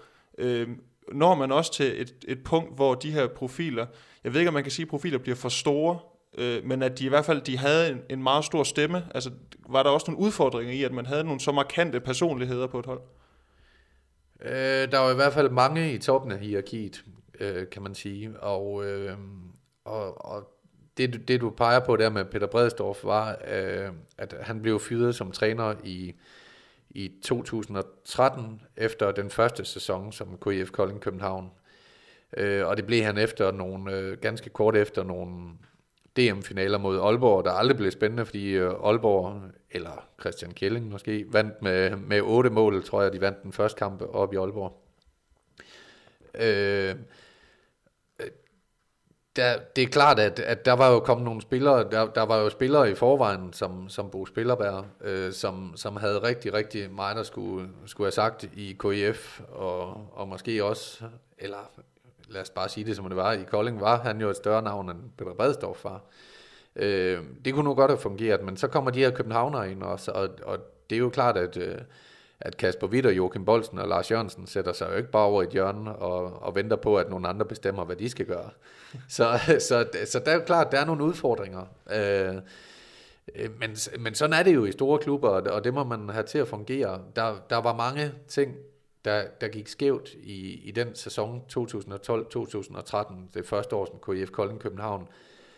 Og det var der jo flere grunde, fordi det, KIF havde jo et helt hold i forvejen. De havde et helt hold, der var sammensat med det, der nu var muligt, af øh, Peter Bredstorff, som var cheftræner. Og, og da, da den her nye konstellation øh, bliver en realitet, så står man jo ikke bare med, med næsten to hold, eller i hvert fald halvandet hold, hvor, hvor nogen skal siges fra og, og sådan noget. Man, man står jo også med nogle praktiske udfordringer. Hvor skal vi træne henne? Hvem sørger for, at vi kommer over til den træning på Fyn? Øh, øh, ved de nye hellere frikadelle-sandwich end kylling-sandwich i bussen. Altså, der er sindssygt mange ting. Og musik som, i omklædningsrummet, der er mange ting, ikke? Jamen, alt muligt. Ja, altså, der var jo ballade blandt fansene også, kan jeg huske, da de begyndte at spille i Brøndbyhallen, fordi den ene fan, der var noget uenighed omkring, hvordan man skulle slå på trummen og sådan noget. Ikke? Altså, det var jo ned til de mindste ting. Altså, det, det, det hører med til historien, at at, at være Peter Bredstorff i det år må have været en af de største udfordringer, han har stået overfor, fordi det var jo ikke bare at være håndboldtræner. Der var alt muligt, der skulle ordnes der. Så man kan godt sige, at øh, København-eventyret fik også en rigtig svær start. Altså at, ja. nu ved jeg godt, at vi har talt om, at de når at vinde to danske mesterskaber og en pokal til, men starten, den var svær. Starten var jo enormt svær og udfordrende af, af praktiske grunde også, og, og af hierarkiske grunde på holdet, og... Øh, og det, øh, der kan man sige, altså sådan den korte version, det var, at taberne i det spil blev, blev Peter Bredstorff, fordi det var ham, der var træner. Og det, og det tror jeg næsten, uanset hvem der havde været træner på det tidspunkt, så tror jeg, det var gået galt. Og Peter Bredstof, han er jo ikke... nu skal jeg lige have styr på stemmebånden her. Du har en næse, der løber lidt. Nu har jeg også været så fræk at stille kaffekanden langt væk fra dig. Skal du have en refill? Ja, fordi... Jeg ved heller ikke. Det er også et, det er også et, øh, langt spisebord, vi kører os her på Trøjborg jo. Så øh, nej, det jeg vil sige, det var, at vi... Kolding er jo også... Øh, historien om Kolding er også historien om en klub, der har, har forsøgt sig med mange forskellige trænere, og også øh, noget, som vi har været sådan været lidt omkring her i løbet af vores snak, en et, skal vi kalde det et, et lille spansk forsøg på at, at skabe et eller andet. Øhm, nemlig med Carlos Ortega, som jo kom til der i begyndelsen af 2016. Øh, han stoppede så øh, året efter, to år før sit, øh, sit kontraktudløb. Mm. Øhm, hvorfor, det, det er sgu nok, nok også lidt unfair, men hvorfor tror du ikke, det lykkedes, at man med den her spanske, spanske løsning, vi har måske været lidt ind om noget over jamen det, jamen det tror jeg egentlig godt, øh, ja, der er, no, der er jo ikke nogen endegyldig sandhed, men jeg tror godt, man kan give et bud på det, og det var, at, at da, man, da man ville noget, nu må man forsøge noget andet. Øh, Kolding har traditionelt været en klub, der, der har kørt en svensk stil, og der har været rigtig mange svensker, både spillere og trænere gennem klubben. Øhm, og på et tidspunkt, så laver man en plan, der også skal kigge øh, ud i fremtiden. Hvor skal vi være henne om fem år, om syv år, og netop det her, vi talte om omkring, kan man, kan man, kan man tage det her yderligere et skridt, end, end kun i gåseøjne at blive dansk mester, og, og måske være et hold, der kan nå kvartfinale. Altså kan man tage den helt op på, hvad der nu er muligt for, for en dansk klub. Ikke? Og da man gør det, der tænker man også, jamen det kan godt være, at vi bliver nødt til at satse lidt også, og prøve at gøre nogle ting anderledes. Og på det tidspunkt var der jo en strømning i Europa, at man kunne ikke øh, sparke sig frem for spanske trænere. Og sådan på, er det jo stadigvæk, hvis man lige kigger på, på det her Final Four, vi skal i gang med lige om lidt. Ja, de er jo, de er jo godt repræsenteret, ikke? Og, og det så man jo, det, det så man jo også i, i KIF, og, og, og tænkte, jamen det kan være, det er den vej, vi skal forsøge at gå. Og øh, man havde jo også nogle spillere, det skal man også huske, altså Kasper Witt, Lars Jørgensen øh, eksempelvis, øh, af de ældre spillere her, har jo også haft lange, flotte karriere i, i spansk håndbold. Men, men man valgte, okay, nu prøver vi at gå den vej. Og så skulle der en ny træner ind, en spansk træner, Carlos Ortega, og der kom et par spanske spillere, og, og, øh, og så var det ligesom den vej, hvor vi siger, nu går vi den vej. Det tror jeg kunne have gået bedre, hvis, hvis man havde lavet et, et clean cut. Altså hvis, hvis man havde gjort det på et tidspunkt, hvor, hvor man kunne der samtidig lave en udskiftning i hierarkiet. Altså nu bliver det, det bliver en blanding af noget gammelt og noget nyt. Det bliver en blanding af, af det her KIF Kolding København hold, som har vundet to mesterskaber, med Kasper Witt og Lars Jørgensen og Bo Spillerberg, og så nogle nye folk, der skulle ind og ligesom slå tonen anden rent sportsligt, at nu, nu var det dem her og deres vej, man skulle gå. Og øh, det, det er en vanskelig manøvre, og den manøvre blev, blev endnu vanskeligere af, at det bare fik en rigtig dårlig start på, på den første sæson. Øh, træneren Carlos Ortega havde været der i, i, i de sidste måneder af den forgangne sæson, men da de her nye spillere kom til, og man skulle starte det helt nye op her, der fik man bare en rigtig, rigtig dårlig start på sæsonen. Og jeg tror måske i kamp 7 eller noget af den stil, kan jeg huske, at jeg stod over i Brøndbyhallen, og de var blevet, de var blevet spillet baglæns ud af banen af, af Aarhus håndbold. Og det, og det dur jo ikke. Altså, man skal jo ikke, man skal jo ikke tabe med, jeg kan ikke huske, hvad de tabte, 5, 6, 7 mål eller eller andet til Aarhus håndbold. Ikke? Og den går bare ikke. Og, og der, var, der var Kasper Witt og Lars Jørgensen begyndt at ytre sig lidt om, at, at det var måske for meget på en gang med, med at ændre forsvarsspillet fuldstændig, og, og Bo Spillerberg, der bare var kørt ud på et sidespor rent offensivt. Og allerede der, så, så siger KF-direktør Jens Bosen også til, til citat, vi har, vi har selv bestilt musikken, så må vi også danse til det orkester. Og, og det var det, det var. Altså, det, vi, vi har valgt den her træner, og så må vi gå planken ud. Men det holdt man ikke fast i. Altså alligevel så begyndte man at lave halve løsninger, gå lidt tilbage til det gamle, og gå på kompromis, og det kunne trænerne ikke finde ud af, og så blev det bare derfra noget, noget råd og noget magtværk, og derfor blev det til aldrig, det, aldrig til det, man havde håbet på. Ja, for så man, man kan jo godt være lidt fræk at sige, at man tog et sats, men man turer ikke alligevel. Altså at man, nu har jeg før brugt den her med, at man stiller sig op på en 10 meter ved i forhold til det her nedrykningsspil.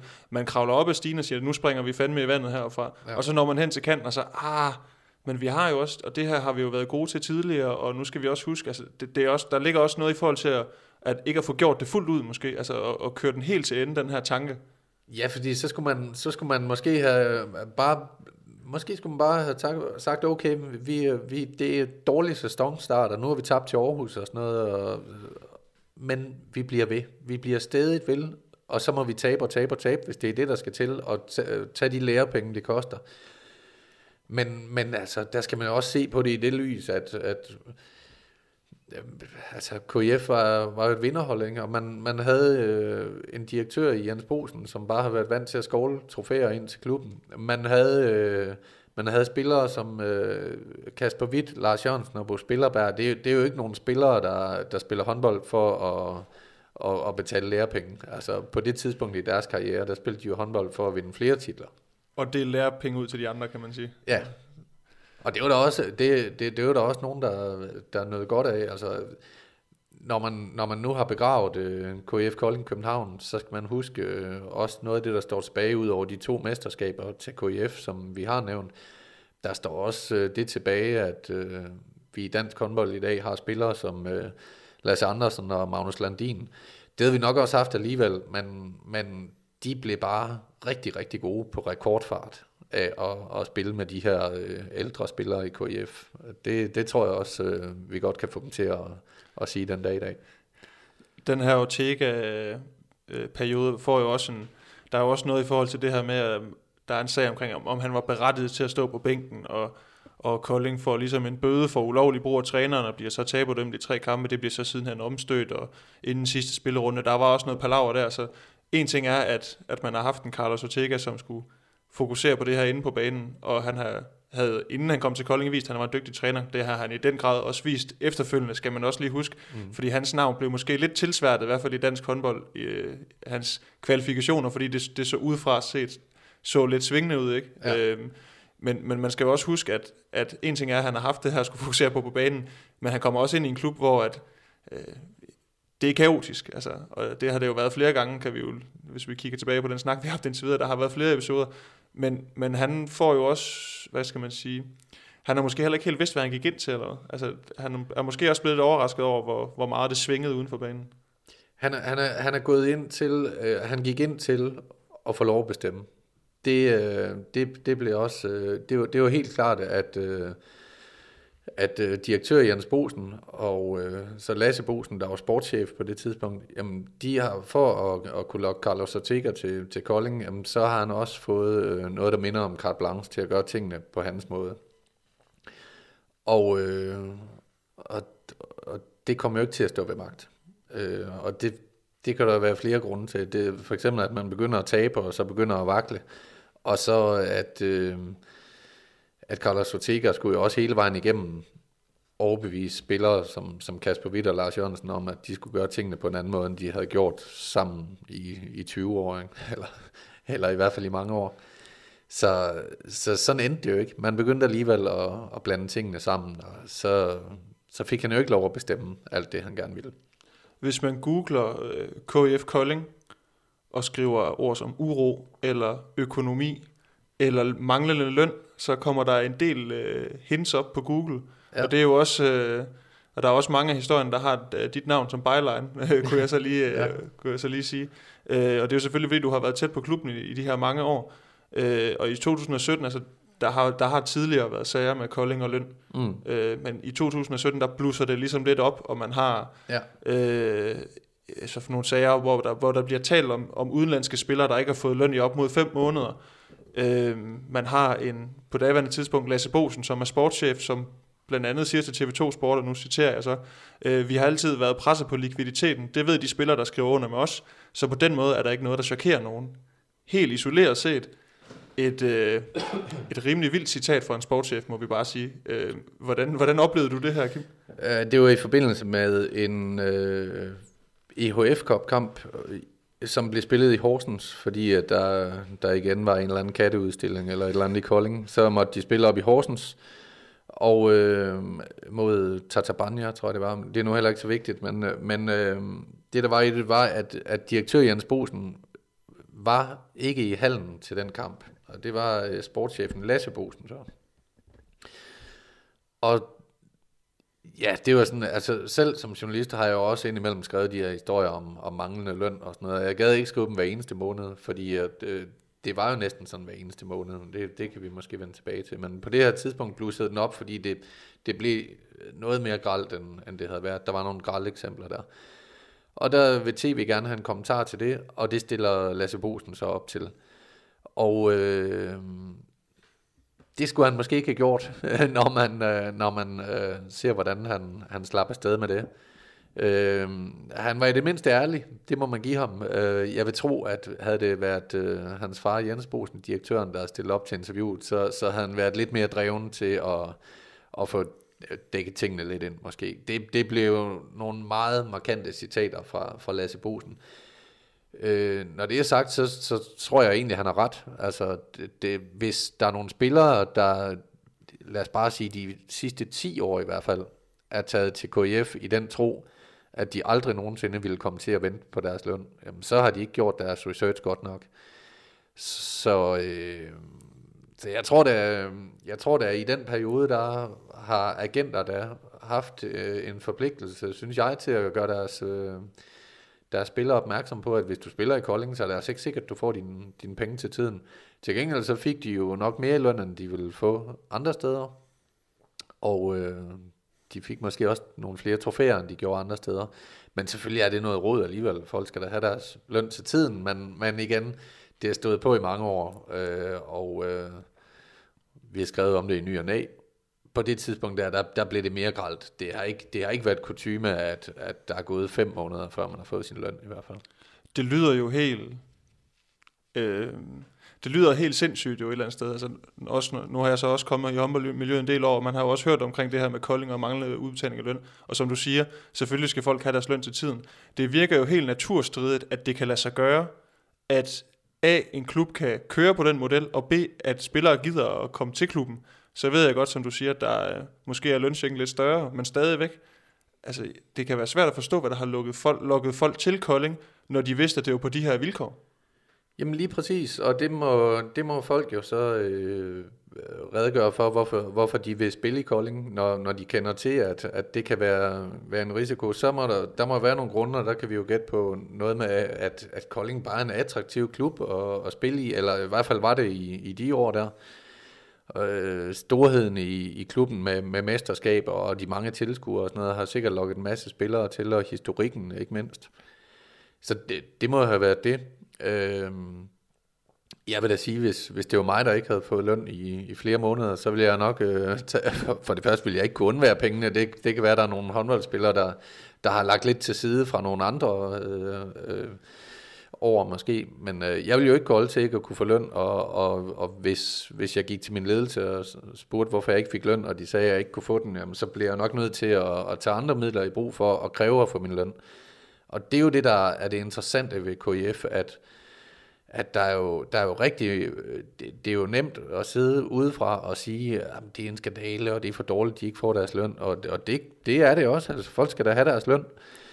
Men det interessante er jo, at gennem alle de år, der er det, der er det faktisk ikke øh, meget bekendt sket før, øh, før i sommer, at der er nogen, der har taget det drastiske skridt og sagt, øh, vi, vi begærer jer konkurs, hvis ikke vi får vores penge. Det er jo ikke sket, hverken fra spillere eller fra, hvad kan man sige, busselskaber eller madleverandører.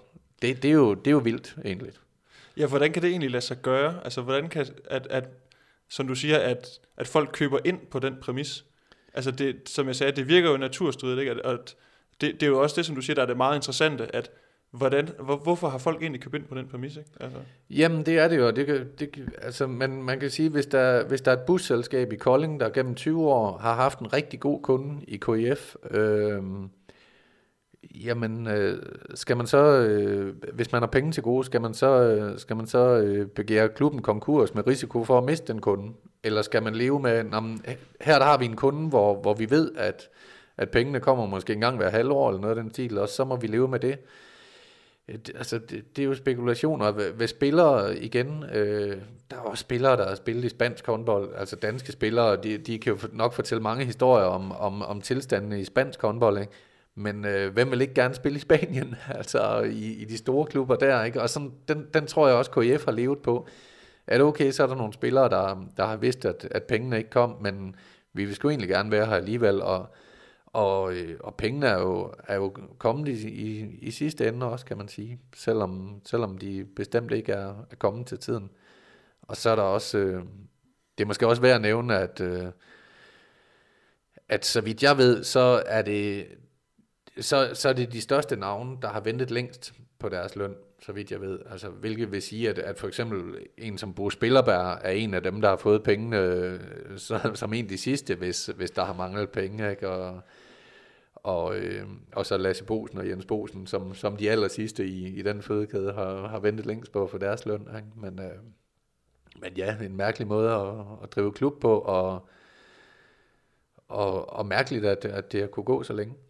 Der er jo også, øh, der er også spillere, der har pipet lidt omkring det, altså, og nogle udlændinge efter skælvet af den her periode, undskyld, øh, blandt andet øh, kan jeg huske det her billede, som KF Kolding lagde op på Instagram, hvor de havde vundet en træningsturnering, og der sad tre spillere, eller fire, eller hvor mange der var, med et lille trofæ og en check på 10.000 euro. Der var der nogle tidligere Kolding-spillere, en øh, uh, Igropolo, der, der kommenterede herunder og skrev, at uh, jamen, de måtte da meget gerne ryge ind på hans konto, og uh, en, uh, hvad hedder det, Antonio Garcia, der ligesom stemte, stemte i, eller, og mm. skrev, eller min. Ja. Så, der, så der blev det jo også tydeligt, at der har også været nogle spillere, som så godt nok først efterfølgende øh, har været ret så utilfredse med tingenes tilstand. Ja, øh, de har bestemt været utilfredse. Øh, jeg tror også, med Igropolo, der, der, der tror jeg også, der var en del humor i det tweet, og, og det, den er måske svært at læse igennem, hvis, hvis man ikke lige ved, hvad han er for en type. Men, men ja, der, der, har der, der har der været øh, utilfredshed, og jeg er da også øh, øh, indimellem øh, med mellemrum stadig i kontakt med, med tidligere spillere og, og trænere i, fra KIF. Øh, og... Øh, og, og det, jeg, jeg, jeg vil ikke sidde og nævne navn her, øh, det, det vil ikke være fair, fordi det, det er ikke til citat, men, men jeg vil da i hvert fald sige, at, at, øh, at hvis jeg for eksempel har, har været i kontakt med en spiller, som, som har brokket så meget over øh, at have penge til gode, så siger jeg, hvorfor beder du ikke bare om at få pengene? Og, og så, øh, så, så bliver jeg nogle gange mødt af den forklaring, jamen, det vil man ikke gøre mod klubben, og det vil man ikke gøre mod tidligere holdkammerater, øh, som der så ikke er så mange tilbage af nu, kan man sige. Men det vil man ikke gøre mod, mod, mod fansene og mod de folk, der er ansat i klubben. Og, og det siger måske alligevel også lidt om, hvad KIF er for en størrelse, at, at selvom klubben ikke er, hvad den var engang, så selv tidligere ansatte, som har penge til gode, de, de under klubben, og, og nogle af de folk i klubben, det, det bedste, og, og derfor vil de ikke øh, være dem, der, der giver klubben dødstødet. Men der bliver jo også indgivet en, en konkursbegæring i, i 2018 øh, ja. med, med håndboldspillerforeningen, som ligesom dem, der, der vælger at gå den vej. Øh, og i 2018, der får øh, Kolding også eftergivet gæld for over 18 millioner. Øh, og der er også nogle investorer, der, der, der, der pumper 8 millioner ind i klubben. Mm. Øh, nu er jeg ikke økonomiprofessor, som jeg også sagde til det, inden vi gik i gang og skulle snakke økonomi og Kolding. Øh, men jeg har da sådan en nogenlunde forståelse for, hvad der er sund og usund forretning. Øh, nu prøver jeg selv at drive en lille forretning her på Trøjborg med et lille hjem med to, øh, to beboere. Ikke? Og øh, altså, hvis jeg har et underskud på 18 millioner, så går jeg så ikke ned i Rema og køber økologisk, øh, økologisk frugt og grønt, så, så skal der spares. Øh, hvordan kunne det nå dertil? Fordi som jeg sagde, der bliver jo også indgivet en konkursbegæring, så der er jo også nogen, der får nok. Altså nu har vi talt om, om spillere, der ikke vil, vil, vil tage det skridt, men det når jo også dertil. Altså kan man sige noget om, hvorfor at det så alligevel ender, øh, nu ved jeg godt, at klubben bliver reddet, men hvorfor vi alligevel ender der, som det jo har trukket op til i mange år, kan vi jo efterhånden etablere. Øhm, jamen, det skete i sommer, og det skete i forbindelse med, med en ny ejerkreds og, og nogle store personligheder, der gik ud af klubben. Øh, jeg, jeg tror, øh, jeg, jeg tror ikke, det var nået dertil, hvis, hvis Jens Bosen havde været øh, direktør. Og, og det siger jeg ikke, fordi jeg sidder ikke her og siger, at Jens Bosen burde være direktør i, i KIF. Jeg, jeg tror, det har været godt øh, både for, eller i hvert fald på sigt bliver, bliver godt for, for klubben, øh, men også for ham selv, at, øh, at, at han er stoppet og ikke er der længere. Men, men jeg tror, at en af grundene til, at det gik i så mange år, det var, at, at, øh, at der har været en tro på, at, at Jens Bosen, han skulle nok øh, trylle et eller andet sammen. Og øh, KF med Jens Bosen i spidsen øh, har været gode til at bruge rigtig, rigtig, rigtig mange penge. Også øh, flere end sundt var. Men øh, KF med Jens Bosen som direktør, og især med Jens Bosen, har også været god til at skaffe penge. Og KF er ikke længere god til at skaffe penge. Det var de med Jens Bosen. Og øh, det var de, fordi at han også havde nogle støtter i omkring byen, som, som var villige til at, øh, at betale gildet. Og øh, det er jo dyr, det er jo en dyr fast at være med til, men, men folk øh, betalte gerne. Og, og, og dermed tror jeg også, at der har været øh, blandt spillere og ansatte en tiltro til, at øh, det skulle nu nok gå alligevel. Øh, og, øh, og man kan sige, at den, den holdning øh, udløb jo så i, i sommer. Jeg, jeg er ikke sikker på, at, at de spillere med for eksempel, og det der var så chokerende, eller ikke chokerende, men det der, øh, i hvert fald øh, var lidt af en bombe dengang, var jo, at, at Bo Spillerberg var en af, af de spillere, som, som ville have de penge, han havde til gode. Ikke? Øhm, fordi han var den her klubmand. Jeg, jeg tror ikke, jeg tror ikke øh, at det var kommet dertil, øh, hvis det havde været med den gamle ledelse. Kim, vi har kigget lidt tilbage. Vi har kigget øh, ned i jorden, der hvor Kolding står nu. Og her afslutningsvis kunne jeg egentlig godt tænke mig at kigge lidt fremad også, fordi status er jo, at øh, der også i, i næste sæson er Liga håndbold i Kolding, mm. øh, efter de her nedrykningskampe mod, mod TM Tønder. Øh, spørgsmålet til 1 million. Hvor er Kolding på vej hen? Ja, jeg, jeg, jeg, jeg tror, de er på vej frem. Altså, øh, det kan være svært at, at se lige nu, men, og det vil også være logisk at sige, fordi at, øh, det kan jo næsten ikke gå meget mere ned, end det gør nu. Men øh, ja, jeg tænker alligevel, at, at der er nogle ting, der peger i den rigtige retning. Øh, jeg, jeg tror, at, at, at det her har været så meget nede at vende, at, at det, har, det har vækket et eller andet i Koldingby, og det er også det, jeg nævnte tidligere med, at den her elektriske stemning, der var ved de her tønderkampe, altså der oplevede man, der oplevede man det gamle KF Kolding, den gamle stemning i Kolding. Jeg, jeg tror, det er gået op for nogle mennesker i Kolding, at, øh, at elitehåndbold i, i KF ikke er noget, man skal tage for givet. Det tror jeg, der er mange, der har troet i, i en del år efterhånden. Det tror jeg har, har ramt klubben hårdt. Altså, den derot klubben har været igennem, både sportsligt, men også økonomisk, tror jeg til dels skyldes, at at, at der har været, der har været en, en, en rager omkring klubben og, og i byen, der har tænkt, at øh, det, det, det kører sig selv, det der. Jeg tror, folk har fået øjnene op for, at, øh, at det kører ikke sig selv. Øh, Pengene kommer ikke af sig selv. Øh, der er ikke bare lige nogle folk, der kan få et telefonopkald og så smide øh, et millionbeløb. Det er der ikke længere. Øh, de opkald bliver slet ikke foretaget. Og øh, der er også en erkendelse af, at, øh, at, at blandt tilskuere også, tror jeg, at hvis ikke man tager ud og bakker holdet op, så er det ikke sikkert, at det er der i næste sæson. Det var, det var, det var så tæt på, som det overhovedet kunne være. Øh, så jeg tror, at den erkendelse, det, det er min fornemmelse nu.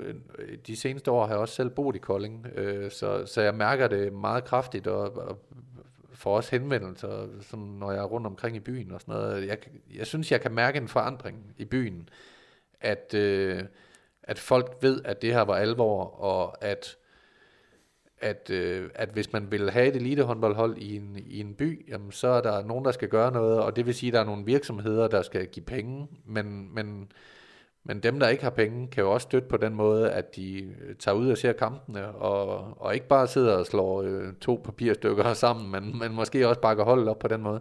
Så jeg tror, opbakning omkring byen, eller opbakning fra byen, tror jeg vil få et markant boost til den kommende sæson, så kræver det, at øh, den nye ledelse begynder at, at skaffe nogle penge. Det, det mangler de at bevise, det skal de gøre nu. Øh, kan de det, så tror jeg også, der er fremgang på det parameter. Øh, sportsligt for holdet tilgang af, hvad vi ved nu i hvert fald, kommer øh, Troels Vejby Jørgensen kommer til fra EK Stockholm. Jeg tror, han bliver den femte mest scorende i den svenske liga. To meter høj bagspiller. Så kommer Benjamin Pedersen fra TMS Ringsted, øh, dygtig stregspiller. Øh, han kommer også til.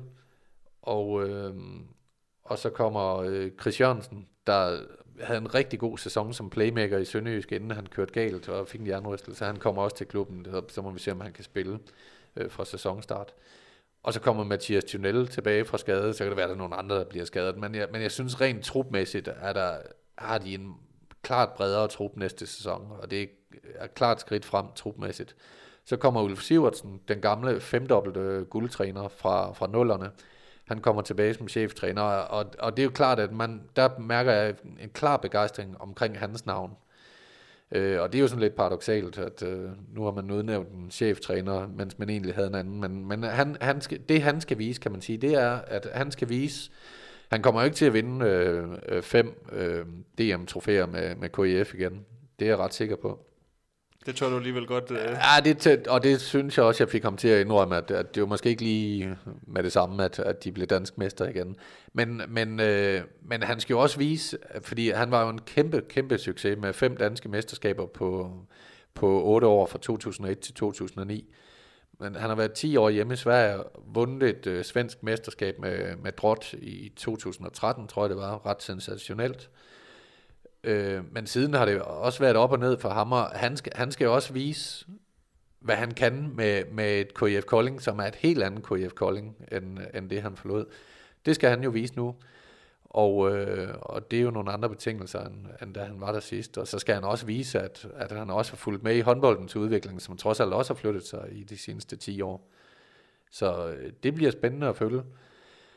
Og øh, så bliver det spændende, hvor meget uro der kommer til at være i klubben. Fordi øh, hvis, hvis ikke, hvis ikke øh, ledelsen får styr på økonomi, og også øh, interne uenigheder og kommunikation internt og eksternt, så kommer der til at være så meget uro, at, at det påvirker holdet igen.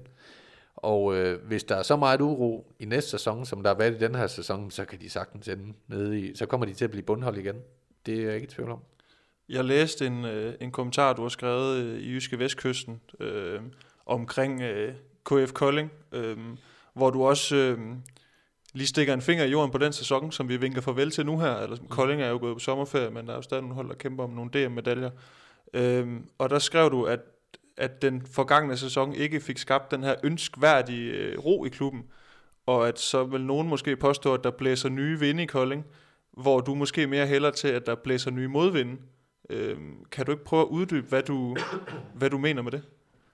Jo, men der mener jeg det med, at, øh, at øh, i, især i, i Kolding by har der været øh, en meget udbredt holdning til, at øh, når bare KIF kom hjem til Kolding, og man droppede København, så skulle alt nok blive godt igen.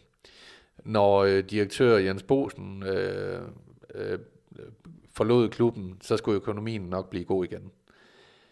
Det har jo vist sig at være fuldstændig usandt. Øh, som jeg også var inde på før, jeg tror også, det var tid for, for både klub og Jens Bosen og, og, og, øh, og gøre noget nyt. Øh, og det var helt bestemt tid at, at, at droppe København. Men øh, tingene kom jo ikke af sig selv. Altså, det, der, er jo ikke, der er jo ikke kommet orden på, på økonomien. Der er ikke... Øh, der er ikke kommet ro internt. Så, så, så det med at tro, at det hele det bare ville blive godt med et trylleslag, det har den her sæson der med al tydelighed vist, at øh, det ikke er kommet til at ske. Og så med lige den detalje, at i stedet for at spille det slutspil, som Lars Frederiksen førte dem frem til i forrige sæson, med et langt bedre hold, skal også sige, som det de har haft i år, øh, jamen så kommer man til at spille nedrykningskampe. Og, øh, og igen, hvis, øh, altså, det, det skal, der, der, skal, der skal skabes ro. Der, der, alt det her modvind, som, som er dårlig økonomi og, og dårlig kommunikation i klubben, hvis ikke, hvis ikke det stopper, jamen, så bliver det ikke bedre. Så for sådan måske lige at opsummere, så kan man sige, at Kolding og KIF Kolding har, det, det er gået op for klubben, at man er ikke udødelig. Altså den her, ja. øh, et eller andet sted for at sige det på en anden måde, og at man så samtidig stiger ind i en fremtid med en masse visser. Altså der er, der er en masse visser, når man sådan tænker, øh, allerede, ja, den sæson de går i gang med lige om lidt, nu har de nogle ugers pause formentlig, mm. øh, der er rigtig mange uvidsheder, og rigtig mange spørgsmål, som skal besvares, før vi overhovedet kan, kan ligesom have et indtryk af, hvor er Kolding på vej henad. Ja, ja, det er der, øh, og øh, man kan sige, det udover at øh, for en uge siden, at de reddede sig en ny sæson i ligaen, det vagte naturligvis stor glæde, så har det også i Kolding vagt utrolig stor glæde, at Ulf Sivertsen kommer tilbage. Det, det skal man ikke underkende, øh, hvor, hvor en kolossal begejstring der er for det i, i Kolding. Jeg ved ikke, om folk tror, at, at de skal til at vinde fem danske mesterskaber igen. Det tror jeg ikke. Men han var, han var vældig, øh, både på grund af resultater og også på grund af hans måde at være på som menneske. Så der var han rigtig vældig, så det er noget, folk glæder sig rigtig meget til. Men, og der er et stort men, det er, at de samme mennesker, som glæder sig over, at øh, Ulf Sivertsen vender tilbage, de samme mennesker øh, synes også, at, at øh, Lars Rasmussen har fået en skidt behandling, eller får en skidt behandling lige nu. det er, nu kan vi ikke lige sige 100% hvad det er, der foregår. I talende stund her, øh, vi sidder her øh, fredag, en uge efter, efter nedrykningskampen. Men i talende stund øh, ved jeg kun, at, at Lars Rasmussen er på ferie i Thailand, og jeg har ikke øh, kunne få fat i ham for at få en kommentar til, hvad der foregår. Men, men både i pressemeddelelse og hvad der er kommet af udmeldinger fra KIF-ledelsen, så er det jo ret uklart, hvad der skal ske med, med Lars Rasmussen. Han havde en kontrakt som assistenttræner for Lars Frederiksen, da sæsonen gik i gang. Blev så øh, cheftræner, da Lars Frederiksen blev fyret. Men han har en kontrakt, der løber et år endnu, og i den kontrakt står der, at han er assistenttræner. Men om han skal være det, det tvivler jeg rigtig meget på. Jeg, jeg, jeg har svært ved at se, øh, at det kommer til at ske, at, at han går tilbage i en assistenttrænerrolle. Men øh, når vi taler om kommunikation, jamen, så spurgte jeg direktøren, om, om, øh, om Lars Rasmussen havde fået besked om, at Ulf Sivertsen skulle være cheftræner, om han havde fået besked om det, inden han tog på ferie. Og det vil direktøren ikke udtale sig om. Og der bliver jeg nødt til at sige, at, at, at hvis, hvis Lars Rasmussen har vidst til det, inden han tog på ferie, så, så, skal, så jeg spurgte faktisk direktøren to gange. Jeg skal bare lige være sikker, sagde jeg til ham har han vist besked, og han vil ikke udtale sig om det. Hvis Lars Rasmussen havde fået det at vide, så havde direktøren vel bare sagt til mig, ja, selvfølgelig havde han fået besked om det. Så det, det fortæller mig, at det havde han nok ikke. Øh, så gætter jeg da på, at, og det er et gæt, men jeg vil gætte på, at, at han har fået besked om det, mens han er på ferien, men nu afventer vi så, om, om han skal være assistenttræner. Øh, det har jeg svært ved at se for mig, men øh, i hvert fald så 3. juni kommer Ulf Sivertsen og starter træning op med KF Kolding, og så må vi jo se, om der står en assistenttræner. Du vil i hvert fald være at finde i hallen, kan jeg fornemme. Ja, det vil jeg. så kan man sige, at øh, Kolding med, med ansættelsen af Ulf Sivertsen måske henter noget af det her, som vi har talt om mange gange, øh, når vi taler Kolding og klub-DNA og identitet. Det henter man ind, men det får også øh, skal vi sige, klassisk Kolding, den her periode, vi har talt om nu. Øh, en svær start, når vi taler, øh, der er nogle omstændigheder som i forhold til en trænerkonstellation, som endnu er uklare, og det kan være sket på en, skal, skal vi sige, en lidt speciel måde, at man har fået, øh, fået sammensat det her trænerteam. Ja, jeg tror, øh, jeg tror, hvis du spørger ledelsen i, i, i KIF, både øh, direktør og, og, og bestyrelse, øh, Øh, så, så tror jeg, de vil, de vil synes, at, øh, at jeg er lidt hård ved dem indimellem. Øh, de behandler mig nu godt, det, det, skal, jeg, det skal jeg bestemt sige. Men jeg, jeg tror, at, at de vil synes, at, at jeg er lidt hård ved dem, øh, og, og skyder dem lidt meget i skoene. Øh, jeg, synes, jeg synes, ledelsen er lidt hård ved sig selv. Jeg synes, jeg synes den gør nogle ting lidt vanskeligt for sig selv, ved ikke helt at have styr på øh, retning og, og intern og ekstern kommunikation. Øh, så på den måde synes jeg, at den er hård ved sig selv og, og gør tingene lidt, øh, lidt vanskelige i, for, for, især for spillere og trænere i klubben lige nu.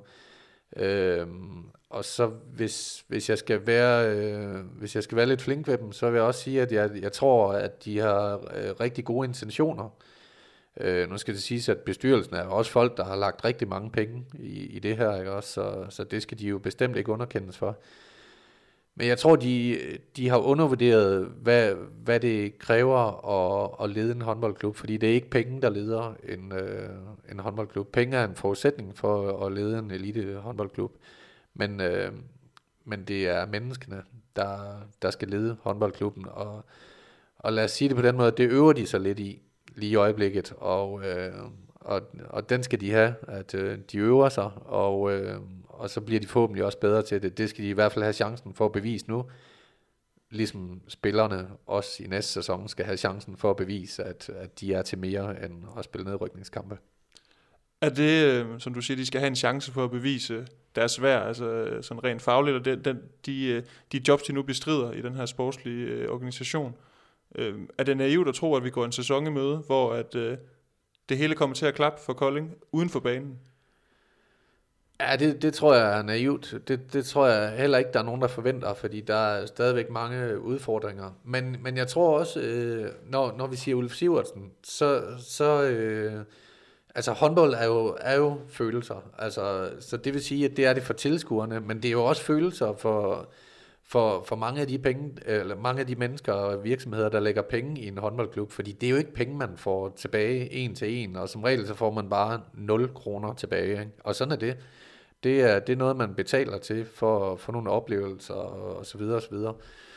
Øh, der skal vi ikke underkende øh, effekten af Ulf Sivertsen, fordi netop fordi Kolding er sådan en håndboldby, så tror jeg også det, at man henter ham tilbage, kan, kan skabe en begejstring og få nogen ud af bussen og sige, Nå, nu tror vi på det igen. Og så, så tror man på det, indtil det modsatte er bevist, og måske bliver det også super godt. Altså, det er da i hvert fald en, en træner, der har, før har vist, at, at han kunne gøre noget stort i Kolding. Nu skal han så prøve at gøre det med, med en helt anden trup, men målsætningen må jo også være en anden. Altså, hvis, øh, hvis Ulf Sivertsen bare kan, kan, kan skabe en, en, en synlig sportslig fremgang for det her hold, så er det jo også en succes.